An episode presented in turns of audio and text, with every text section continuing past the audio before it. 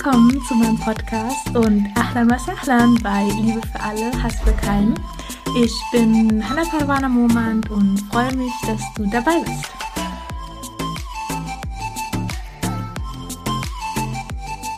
Assalamu alaikum und herzlich willkommen zu einer neuen Podcast-Folge. Liebe für alle, Hass für keinen. So, so schön, dass du da bist. Heute geht's weiter, inshallah, mit der Sira des Propheten Muhammad sallallahu alaihi wasallam. Das letzte Mal ging es ja darum, wie sich der Prophet sallam ja immer wieder Zeit nahm, sich zurückzuziehen, zu reflektieren über die Gesellschaft in der Höhle Hira. Und als dann auch die Zeit eintrat, wo er Träume hatte, die auch wirklich am nächsten Tag in Erfüllung gingen, hatte er dieses Bedürfnis, noch öfters zu reflektieren über, ja, über sein Leben und das, was da gerade geschah und genau, ging dann immer öfters in die Höhle Hira, bis dann irgendwann der Engel Jibril salam zu ihm kam und ja, mit der ersten Offenbarung kam, Iqra, bi der genaue Tag, an dem die erste Offenbarung kam, ist nicht ganz klar, aber man weiß auf jeden Fall, dass es an einem Montag im Monat Ramadan war. Und genau Gelehrte sagen, dass es der 21. Tag im Monat Ramadan war, aber das ist, wie gesagt, nicht ganz klar. Allahu Alam, wann es war. Und genau, Muhammad Islam ging ja danach zu Khadija und ließ sich von ihr in eine Decke einmummeln. Und Khadija radiallahu anha machte dann den Vorschlag, dass sie zu Waraka gehen können. Das war der Cousin von Khadija radiallahu anha. Und genau das taten sie auch und sprachen dann mit Waraka. Und heute würde ich gerne auf mehrere Themen eingehen. Zunächst einmal soll es um Fatratul Wahi gehen. Das ist die Pause der Offenbarung und genau, da werde ich auch auf die ersten vier Offenbarungen eingehen. Die erste kennen wir ja schon, das ist Iqra. Ähm, genau, aber die anderen Offenbarungen würde ich dann heute euch nochmal vorstellen wollen. Und genau danach soll es auch darum gehen, wie der Koran oder wie die Offenbarung ähm, geschützt wurde bei dem Weg zur Erde oder auf ihrem Weg zur Erde, als die Offenbarung herabgesandt wurde.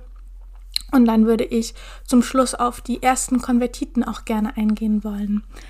Genau, dann Bismillah, beginnen wir. Fatratul Wahi ist die Pause in der Offenbarung. Ähm, es gibt Unterschiede in den Überlieferungen, wie lang diese Pause war. Ähm, genau, und das liegt eigentlich nur darin, dass einige erwähnen diese Fatratul Wahi, diese Pause, ganz konkret und einige Belieferer halt nicht. Und deswegen, genau, man weiß auch nicht ganz genau, wie lange diese Pause existierte. Die Zeitspanne ist halt nicht genau dokumentiert, aber die Überlegungen der Gelehrten reichen von ein paar Tagen bis hin zu Wochen und sogar drei Jahren. Aber Allahu Alam, also Allah weiß besser, wie lang die Fatratul Wahi ging, diese Pause der Offenbarung. Und genau, bevor diese Pause jedoch eingetreten ist, gab es noch eine zweite Überlieferung.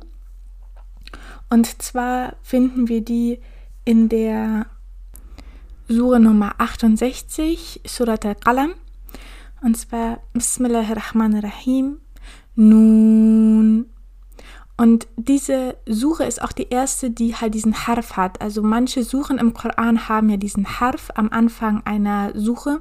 Und das ist die erste, die offenbart wurde mit diesem Harf. Also Nun. Wal qalami wa ma yasturun. Also beim Schreibrohr. Wal qalami wa ma yasturun. Und dem, was sie in Zeilen niederschreiben. Ma anta bi ni'mati rabbika bi majnun. Also du bist durch die Gunst deines Herrn kein Besessener. Wa inna laka la ajran ghayra mamnun. Es wird für dich wahrlich Lohn geben, der nicht aufhört. Wa innaka la alla khulukin azim. Und du bist wahrlich von großartiger Wesensart. Ähm, genau, also es geht halt darum, dass Allah subhanahu wa ta'ala ihn zunächst einmal beruhigen möchte. Also er ist keiner von den Majnun, keiner von den Besessenen. Und es geht auch um Achlaq, also dass er ein von großartiger Wesensart ist, also dass das immer in seinem Kopf bleiben soll, dass er diese großartige Wesensart hat, dass er diesen perfekten Charakter hat und genau dieser Achlaq, dass das wirklich ja bei ihm in der Erinnerung bleibt, dass er den hat und dass der ganz, ganz wichtig auch ist. Manche Gelehrte sagen, dass danach noch eine dritte Überlieferung ähm, dem Propheten Sallam offenbart wurde. Und zwar ist das die Sure Nummer 73, Surat al-Muzammil. Bismillahirrahmanirrahim. Ja, ayyuhal Muzammil. O du Eingehüllter. Qum milayla ilal qalila. Steh zum Gebet die ganze Nacht. Qum milayla illa qalilan. Bis auf einen kleinen Teil. Nisfahu au inqus minhu qalila. Ihre Hälfte oder verringere sie um einen kleinen Teil. Zid alayhi wa rattilil Qur'ana tartila. Oder füge etwas hinzu und trage den Koran wohlgeordnet vor. Inna sanulqi alayka qawlan thaqila. Gewiss, wir werden dir gewichtige Worte offenbaren. Also in dieser Sure geht es darum, dass Muhammad Islam durch das Gebet in der Nacht auch eine Beziehung mit Allah subhanahu wa ta'ala etablieren soll und daher einen Teil der Nacht im Gebet stehen soll. Genau, und danach soll halt die Fatratul Wahi, also die Pause in der Offenbarung, eingetreten sein. Es gibt aber auch Gelehrte sagen, die diese Fatratul Wahi ist schon nach der zweiten Offenbarung eingetreten, aber Allahu Alam. Allah subhanahu wa ta'ala gewährte Muhammad diese Pause der Offenbarung, damit er es halt verarbeiten konnte und aber gleichzeitig auch gespannt war auf mehr, weil auf der einen Seite ist es natürlich eine extreme Erfahrung, etwas, was kein Mensch in seiner Umgebung jemals erfahren hatte. Also wenn, also man kann sich einfach nicht vorstellen, wie es ist, von einem Engel ja fast erdrückt zu werden und dass man dieses Gefühl hat, die Offenbarung wird mir in mein Herz geschrieben. Das ist etwas, ja, was natürlich auch sehr belastend ist, wo man erstmal mit klarkommen muss, wo man ein paar Tage Ruhe braucht, um alles zu verarbeiten, aber auch gleichzeitig diese Vorfreude hat, okay, was kommt da noch mehr? Weil es ist natürlich eine riesige Verantwortung, aber auf der anderen Seite ist es auch ein riesiges Geschenk. Etwas, ja, ein, die, die letzte Religion, die man halt, dass man diesen ständigen Austausch mit einem Engel hat und das kommt alles von Allah subhanahu wa ta'ala. Es birgt auch eine gewisse Vorfreude, dass man eben mehr erwartet und genau das wollte Allah subhanahu wa ta'ala auch erreichen. Also, dass er auf der einen Seite sich eben diese Zeit nehmen konnte, das alles nochmal zu reflektieren, das alles zu verarbeiten aber auf der anderen Seite dann desto länger halt diese Pause ähm, wurde, desto größer sie wurde, desto länger halt keine neue Offenbarung mehr Muhammad Islam erreichte, dass er auch irgendwo das Ganze vermisste und ähm, ja einfach wollte, dass er ja noch eine Offenbarung wieder bekommt und dass das Ganze weitergeht. Und so war es dann auch. Muhammad Islam lief dann auf dem Marktplatz in Mekka eines Tages und hörte dann Geräusche über sich. Und als er dann zum Himmel emporblickte, sah er dann Jibril salam in seiner wahren Form. Und er saß dann auf einem Stuhl, also er schaute über sich und er sah Jibril salam, wie er wahrhaftig groß ist und wie er auf einem Stuhl saß. Und ja, er war so beeindruckt von diesem Anblick über sich, den er niemand anderes außer ihn sehen konnte, dass er sich dann erst einmal hinsetzen musste und nach Hause ging zu Khadija radiallahu anha und sie dann wieder um eine Decke bat, sie um sie zu hüllen, weil er eben ja diese Erfahrung wieder gemacht hatte und genau in dem Moment kam halt auch die vierte Offenbarung und zwar ist das die Sure Nummer 74, Surat al-Mudathir. Bismillahirrahmanirrahim. Ya ayyuhal mudathir. قم فأنذر وربك فكبر وثيابك فطهر ورجز فهجر Also, o du Zugedeckter, stehe auf und warne und deinen Herrn, den preise als den Größten und deine Gewänder die reinige und die Unreinheit des Götzendienstes die meide. Also hier ist, könnte man so übersetzen, Call to Action.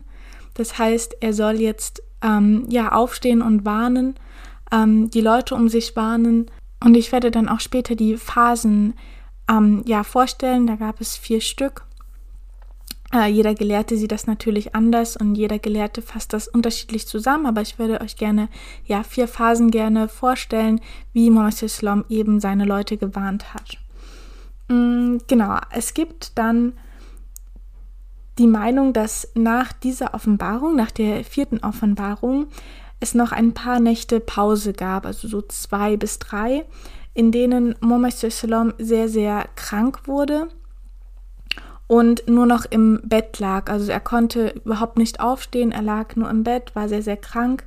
Und in dieser Zeit hat sich eine der götzenanbetenden Frauen über ihn lustig gemacht, als sie ihn so sah, wie er ja im, im Bett lag und total krank war und sagte zu ihm, ja, es sieht ja so aus, als würde Shaitan dich aufgegeben haben, dich verlassen haben weil sie war der Meinung, dass er halt besessen ist, ein Majnun ist und ja, dass ihn der Scheitan jetzt endgültig verlassen hat. Und das zu hören war natürlich sehr, sehr schmerzhaft, auch für den Propheten Sallam. Und als Antwort darauf ähm, offenbarte ihm Allah subhanahu wa ta'ala die Sure Nummer 93. Also den Anfang von Sure Ad-Duha. Bismillahirrahmanirrahim. Wad-Duha also bei der Morgenhelle. Wa layli idha saja und der Nacht, wenn sie alles umhüllt. Ma wadda'aka rabbuka wa ma qala. Dein Herr hat sich weder von dir verabschiedet, noch hasst er dich. Genau, also einfach eine Beruhigung dafür, dass sich Allah subhanahu wa ta'ala eben nicht abgewendet hat, wie das eben die götzenanbetende Frau ihm so gesagt hat und das ihn auch sehr verletzt hat. Ähm, genau, jetzt würde ich gerne über ein Thema sprechen, das nennt sich die Beschützung der Offenbarung, weil die Offenbarung ist natürlich auch etwas sehr, sehr Wertvolles, was auch von den Shayatin, also von der, sagen wir mal, Armee von Iblis, also Iblis ist ja der, der Teufel, der oberste Shaitan. Und die Shayatin ein, sind einfach seine Gefolgsleute, die seine Armee. Ähm, und die Shayatin sind von den Djinn. Und die Djinn sind genauso wie die Menschen, gibt es böse Djinn und gute Djinn. Und die bösen Djinn sind die Shayatin. Und die Shayatin belauschen die Engel, wenn sie sich untereinander ja darüber besprechen, was sie halt auf der Erde ausführen soll, also über die Anordnungen Allahs. Und diese Informationen, die sie durch ihre kleinen Lauschaktionen dann erhalten haben, haben die Shayatin dann immer den ähm, Wahrsagern überbracht, die diese Infos dann natürlich an diejenigen weitergegeben haben, die danach gefragt haben, also die zu ihnen gekommen sind und gesagt haben, ja, sag etwas über meine Zukunft und genau, die dann eben diese Informationen, die sie vorher von den Shayatinen bekommen haben, eben gesagt haben und teilweise hat sich das ja dann natürlich auch bestätigt. Dass die Shayatin diese Informationen von den Engeln überhaupt ja belauschen können und das den Wahrsagern sagen, ist ja auch etwas, was von Allah kommt. Man darf halt nicht drauf reinfallen. Ähm, die Offenbarung hingegen ist etwas, was natürlich vor den Shayatin auf jeden Fall beschützt werden musste. Also das wäre ein No-Go gewesen, wenn die Shayatin da die Informationen von den Engeln schon ja früher bekommen hätten. Und genau, weil sie eben etwas Besonderes ist, ein Geschenk von Allah subhanahu wa ta'ala, musste die Offenbarung halt besonders beschützt werden. Und deswegen wurden die Shayatin zurückgewiesen. Das wurde dann durch Feuerbälle ähm, gemacht, also die Feuerbälle wurden dann geschickt, wenn sie versucht zu lauschen und die Shayatin erzählten das natürlich Iblis, dass sie in letzter Zeit gar nicht mehr an neue Informationen rankommen, dass da irgendwas ist. Und Iblis schickte sie deswegen los, um halt herauszufinden, was dahinter steckt. Also welche Informationen die Engel auf keinen Fall wollen, dass sie an die Schaitin gelangen. Und als sie dann nach der, ja, nach dem Problem suchten auf der Erde, hörten sie dann Teile des Korans, die Muhammad aufsagte ähm, als er im, ja, zu Fajr, also zum Morgengebet, betete, sagte er ein Teile des Korans auf und sie vermuteten, dass es halt eben genau das war, was ihnen vor ihnen geheim gehalten werden sollte. Und genau, also das nochmal ganz kurz zur Beschützung der Offenbarung, dass sie eben auch nochmal besonders geschützt wurde von den Schayatinen. Dann ähm, auch über die Häufigkeit der Offenbarung. Ähm, es war ja so, dass Muhammad Shalom 23 Jahre lang ja regelmäßig den Koran erhalten hat. Und Aisha radiallahu anha sagte, dass weder verließ Shalom eine Zusammenkunft oder ja eine Unterhaltung, noch verließ ein Familienmitglied das Haus, ähm, außer wenn Muhammad eine Offenbarung erhielt. Also das heißt, dass Muhammad wirklich sehr, sehr regelmäßig die Offenbarung immer wieder bekam. Also dass es nicht vorkam, dass man mal aus dem Haus ging, ohne dass eine Offenbarung den Propheten Muhammad erreichte.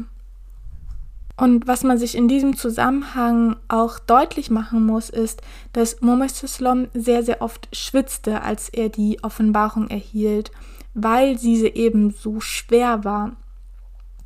Und Aisha radiallahu anha sagte, dass der Schweiß von Islam wie Perlen von seinem Gesicht fielen. Also dass sogar in dem Schwitzen des Propheten Islam eine Schönheit lag, dass es wie Perlen, ähm, ja, die das Gesicht ähm, vom, vom Gesicht eben runterfielen, diese kleinen Schweißperlen. Ähm, und dass Moises Lom eben so schwitzte war, dass die Gottesoffenbarung sehr, sehr schwer war und Moises Lom auch eine Art Filter war. Er war eine Art Filter, der man muss sich vorstellen, dass uns, wir als Muslime, wenn wir den Koran lesen, wir uns hat halt eben nur die Schönheit erreicht, die Schönheit des Korans. Aber die ganze Last, das Gewicht, das hat alles Mohammed ausgehalten. Und wir lesen halt diese Schönheit und auf uns liegt überhaupt gar keine Last, wenn wir den Koran lesen, wenn wir den Koran rezitieren. Aber auf Muhammad lag jedes Mal, wenn er den Koran erhielt, eine extreme Last, dass auch Umar ibn al-Khattab sagte, ähm, dass beim Erhalten der Offenbarung war er in der Nähe des Gesichtes von Muhammad und er sagte, dass er dort Geräusche wie das, wie summende Bienen gehört hat. Und Mohammed Islam zog sich auch sehr oft zurück, wenn er eine Offenbarung erhielt und war auch still. Also man konnte nicht mit ihm ein Gespräch führen, sondern er war anwesend, aber er wollte halt alleine sein, hat sich zurückgezogen und um eben sich der Offenbarung voll und ganz hingeben zu können. Also seine Ohren und sein Herz gaben sich der Offenbarung voll und ganz hin. Und man konnte auch beobachten, dass Mohammed seine Lippen immer wieder ganz schnell bewegte, in dem Versuch eben die Offenbarung, die er gerade erhalten hat, zurück aufzusagen, dem Engel Jibril zurück aufzusagen. Und das eben, weil er sich seiner Verantwortung auch irgendwo bewusst war, weil er, weil er wusste ganz genau, ich bin der Einzige, der die Offenbarung ja bekommt. Der, es gibt keinen anderen, auf den ich mich verlassen kann, wenn ich es jetzt mal nicht so gut mir merken kann, wenn ich irgendwas vergesse, dann ist da noch jemand. Nein, er wusste ganz genau, ich bin der Einzige, der diese Offenbarungen bekommt und er wollte einfach perfekt sich alles merken können und deswegen hat er immer wieder seine Lippen bewegt, ganz schnell, dass er es eben nicht vergaß. Aber da hat dann hm, Allah subhanahu wa ta'ala folgende Sure ähm, offenbart, also die Sure Nummer 75, das Ayah Nummer 16 bis 17. لا تحرك به لسانك لتعجل به. Bewege deine Zunge nicht damit, um ihn übereilt weiterzugeben. Also Allah subhanahu wa ta'ala sagt eben, dass er seine Zunge nicht so schnell bewegen soll, wenn er die in den Koran offenbart. Und jetzt sagt er auch den Grund. Inna alayna jam'ahu wa qur'anahu. Uns obliegt es, ihn zusammenzustellen und ihn vorlesen zu lassen. Also er soll dieses Vertrauen haben, dass wenn er die Offenbarung erhält, dann wird er es auch nicht vergessen. Also er braucht sich da diese, diesen Stress nicht zu machen, es ganz, ganz schnell wieder zurück aufzusagen, sondern er kann da ja wie entspannt sein, denn Allah kümmert sich darum, dass er es eben nicht vergisst. Jetzt würde ich gerne auf die vier Phasen nach Ibn Qayyim eingehen, in denen der Prophet sallallahu alaihi wasallam seine Leute gewarnt hat. In der vierten Offenbarung, die er ja von Allah subhanahu wa ta'ala erhalten hatte, ging es ja darum, die Leute zu warnen. Und Ibn Qayyim teilt das Ganze folgendermaßen ein. Als erstes steht An-Nubur, also dass Muhammad Islam die Offenbarung gegeben wurde und er jetzt die Zeit hatte, die ganze zu verarbeiten und die Offenbarung auch mit dem engsten Kreis ähm, zu teilen, also mit seiner Frau Khadija radiallahu anha, mit Ali ibn Abi Talib oder mit Zayd ibn Harissa, aber zu diesen Konvertiten komme ich dann später noch. Der zweite Punkt war dann das Warnen der nahen Stämme, also das familiäre Warnen, dass er eben seinen eigenen Stamm, also Banu Hashim, ähm, genau, wer sich da gerne noch was äh, zu anhören würde, da habe ich in den ersten Podcast-Folgen ähm, über die Sira des Propheten sallallahu alaihi wasallam etwas gesagt, also Banu Hashim und genau, wer eben die Familie von Muhammad sallam ist. Ähm, aber genau, also da sollte Muhammad sallam eben als zweites seine Familie warnen, die Banu Hashim.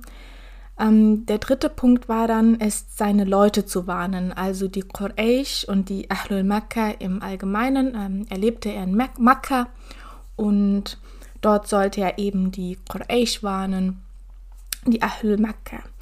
Und die vierte Phase war es dann, die Leute zu warnen, zu denen nie ein Warner gekommen ist. Also das heißt die komplette Region der Araber.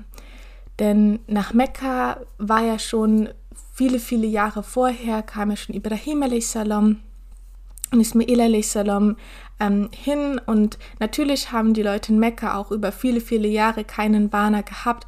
Aber irgendwo ähm, war da dieses Verständnis schon da. Aber in der kompletten Region Arabiens hat ja viele, über viele viele Jahre ist nie ein Warner zu ihnen gekommen und deswegen ist das dann die vierte Phase, dass eben Sallam die Leute warnt, ähm, zu denen nie ein Warner gekommen ist, also die komplette Region der Araber. Und genau, jetzt würde ich auch gerne schon zu den ersten Konvertiten kommen wollen. Zuerst einmal natürlich Khadija radiallahu anha. Sie war die erste, die den Islam ähm, akzeptiert hat, die konvertiert ist und dazu würde ich jetzt auch gerne einen Text von ähm, Ibn Ishaq vorlesen. Um, und zwar, Khadija radiallahu anha glaubte an ihn und an die Offenbarungen, die er von Gott brachte, und stand ihm in seinen Bemühen zur Seite. Sie war überhaupt die erste, die sich zu Gott und seinen Propheten sallallahu alaihi wasallam bekannte und seine göttlichen Offenbarungen glaubte. Dadurch erleichterte Gott ihm seine Last, denn immer wenn Muhammad sallallahu alaihi wasallam auf üble Ablehnung oder Verleumdung stieß und darüber traurig war, ließ Gott es ihn bei ihr vergessen, sobald er zu ihr nach Hause kam, da sie ihn bekräftigte und stärkte, an ihn glaubte und ihn über das Verhalten der Leute beruhigte. Also Muhammad Islam fand sozusagen eine, eine gewisse Ruhe, immer wenn er nach Hause kam und ja, die Leute ihn wieder beleidigten, ähm, ihn als äh, Verrückten bezeichneten. Da wusste er ganz genau, er kann nach Hause kommen und wird dort aufgefangen. Weil Khadija anha hat ihn immer beruhigt und war immer für ihn da. Und Muhammad wurde ja auch von Anfang an gesagt, ähm, zu Allah zu beten. viele denken, dass das erst nach ähm, Isra Miraj kam, aber die Reise Isra wal Miraj, dazu kommen wir später noch, da wurden eben die fünf äh, Pflichtgebete ähm, offenbart, aber die, ähm, die ersten Muslime haben auch gebetet und genau dazu würde ich wieder einen Text von Ibn Ishaq ähm, gerne vorlesen. Und zwar, einen Moment. Genau. Als dem Propheten sallallahu alaihi wasallam die Verpflichtung zum täglichen Gebet auferlegt wurde, kam Jibril salam auf den Höhen von Mekka zu ihm und grub mit der Ferse ein Loch an eine Stelle am Wadi, worauf dort eine Quelle hervorsprudelte. Während der Prophet sallallahu alaihi wasallam ihm zusah, vollzog Jibril salam die Waschung, um ihm zu zeigen, wie die Reinigung für das Gebet durchzuführen sei und darauf wusch sich Muhammad sallallahu alaihi wasallam, wie er es von Jibril alaihi salam gesehen hatte. Dann erhob sich der Engel mit ihm zum Gebet und der Prophet sallallahu alaihi wasallam betete wie er. Nachdem Jibril alaihi salam wieder entschwunden war, ging Muhammad sallam zu Khadija radiallahu anha und verrichtete vor ihr die Waschung und Gebet, um es ihr zu zeigen. Und Khadija radiallahu anha tat es ihm nach. Also hier sieht man auch ähm, ja einfach, dass das erste, was etabliert wurde, war eben das Gebet, eine Beziehung zu Allah. Ähm, und dass sie das eben auch gemeinsam taten. Also dass Ehemann und Ehefrau gemeinsam beten, um eben gemeinsam auch eine Beziehung zu Allah aufzubauen. Und dass Muhammad auch ihr das Gebet zeigte, nachdem er es von Jibril gelernt hatte. Und genau, dann gibt es halt unterschiedliche Meinungen von den unterschiedlichen Gelehrten, wer in welcher Reihenfolge zum Islam konvertiert ist. Aber es gilt allgemein, dass das erste Kind, das den Islam akzeptierte, Ali, Ali ibn Abi Talib war. Dann der erste Sklave, der den Islam akzeptierte, war Zayd ibn Haritha. Und der erste Mann, also der erste freie Mann, der auch, der nicht in der Familie des Propheten sallam war, war Abu Bakr, der dann den Islam akzeptierte. Und ihm wird halt sehr oft zugeschrieben, dass er der Erste war, ähm, weil er halt öffentlich den Islam annahm. Also dass andere, wenn Khadija radiallahu anha den Islam akzeptierte oder Ali oder Zayd ibn Haritha, dann war das ja alles in dem Hause von Muhammad Islam. Also das war alles etwas sehr Privates, was nicht so wirklich nach außen gedrungen ist. Aber als ähm, Abu Bakr radiallahu anhu ja konvertiert ist und den Islam akzeptiert hat, angenommen hat, dann war das ja eher draußen. Also das haben dann schon ähm, viele mitbekommen, deswegen wird ihm das als erstes zugeschrieben. Und beim nächsten Mal würde ich dann inshallah über eben die eben genannten Personen Ali, Zaid und Abu Bakr gerne, radiallahu anhum, gerne sprechen. Ähm, Im Einzelnen, dass man ihre Geschichten kennt, dass man sie, dass man etwas näher mit ihnen vertraut wird und würde genau an dieser Stelle auch gerne den Podcast abschließen wollen. Wir haben ja heute über Fatratul Wahi, also die Pause in der Offenbarung gesprochen und dann auch über die ersten Offenbarungen dass es eben darum geht, wie wichtig auch der Charakter ist, ähm, wie wichtig es ist, eben eine Beziehung zu Allah aufzubauen durch das Gebet und auch, dass der Prophet Sallam dann aufgefordert wurde, die Leute zu warnen, aber dass natürlich nicht sofort rausgehen sollte, sondern dass das in bestimmten Phasen geschehen ist. Also erst, dass er das ja für sich äh, selber verarbeitet hat und seinen engsten Kreise gewarnt hat und dann das Stück für Stück weiter ausgeweitet ähm, hat auf seine Familie, auf die Leute, die in seiner Heimat leben und dann in der ganzen Region. Und genau, dann bedanke ich mich auf jeden Fall ganz, ganz herzlich bei dir, dass du ja heute mir zugehört hast, dass dich die Sira des Propheten sallallahu alaihi wasallam interessiert. Möge dir Allah ganz, ganz viel Segen dafür geben, ganz viel Barakat. Und genau, dann hören wir uns inshallah das nächste Mal.